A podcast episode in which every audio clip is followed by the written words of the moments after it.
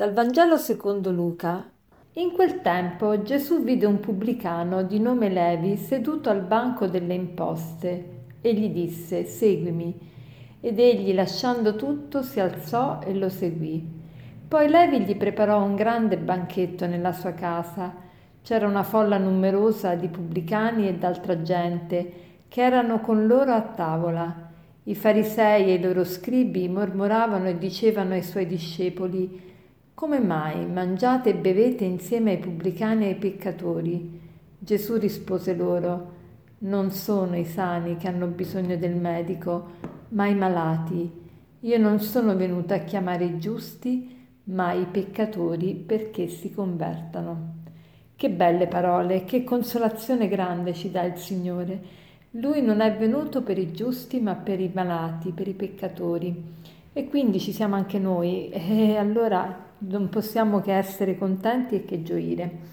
E Gesù vede un pubblicano di nome Levi.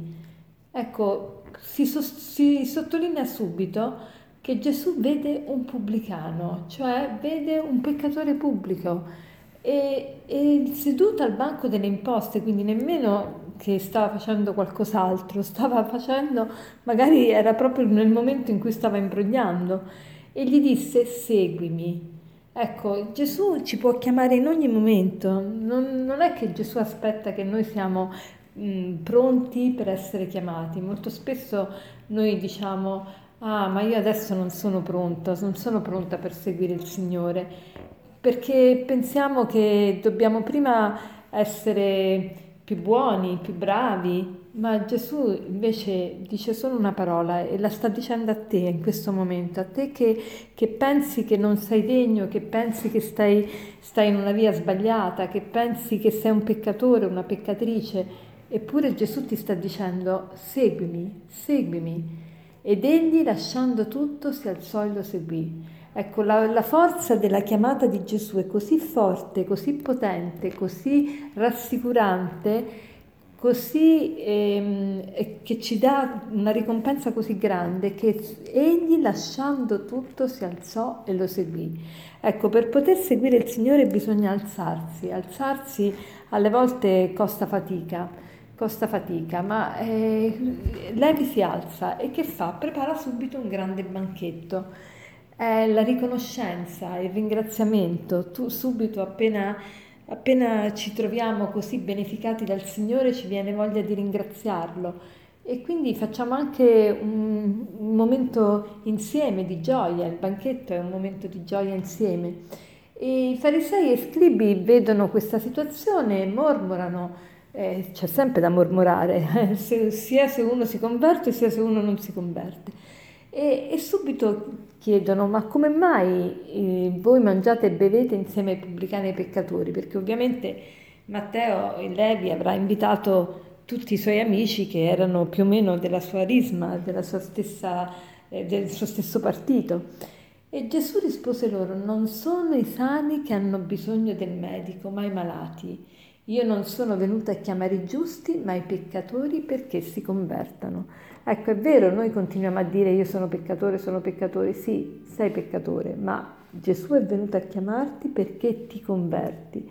Quindi ti chiama, però ti, ti dà una possibilità nuova, ti vuole dare la salvezza, che appunto è gratis, però una volta che sei restaurato, una volta che finalmente ti sei liberato da questo virus del male, visto che siamo in tema di virus, ecco che tu puoi andare avanti e puoi formare l'antivirus.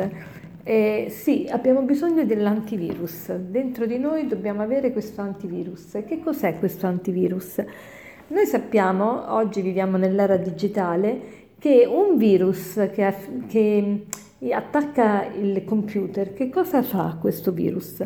Non solo ci rovina i dati, ce li toglie, magari ce li distrugge, ma rischia anche di attaccare il sistema operativo del computer stesso. Allora noi dobbiamo stare molto attenti, non solo dobbiamo fare in modo che i dati nostri non vengano perduti, cioè tutto quello che, che abbiamo fatto, che abbiamo detto, le cose belle della nostra vita, ma dobbiamo stare attenti che non venga distrutto anche il sistema operativo, ossia che il vizio attacchi talmente in profondità la nostra anima che siamo inclini sempre a fare, a prendere abitudini sbagliate. Allora abbiamo bisogno di questo antivirus che è lo Spirito Santo, che agisce attraverso la preghiera. La preghiera che cosa fa? È quella scansione dei file. Appena tu accendi il computer, l'antivirus funziona, scandisce, fa la scansione di tutti i file che ci sono dentro. Ecco, la preghiera fa la stessa cosa, lo Spirito Santo fanno la stessa cosa. Cercano di, non rend- di rendere non attaccabili i dati che abbiamo e il sistema operativo che è la nostra anima. Allora cerchiamo veramente di, di rispondere a questa chiamata del Signore e di alzarci anche noi, di farci alzare dal Signore, magari eh, chiediamogli eh, di, in, di indicarci proprio un, un cammino più di... di Eh, revisione di vita. Ecco, vogliamo che questa Quaresima segni veramente un cambiamento e un, un passo in avanti verso il Signore, verso la nostra meta. E per concludere vorrei citarvi una frase di Padre Pio che dice così: bisogna sempre andare avanti e mai indietreggiare nella vita spirituale, se no succede come alla barca, la quale se invece di avanzare si ferma, il vento la rimanda indietro. Buona giornata.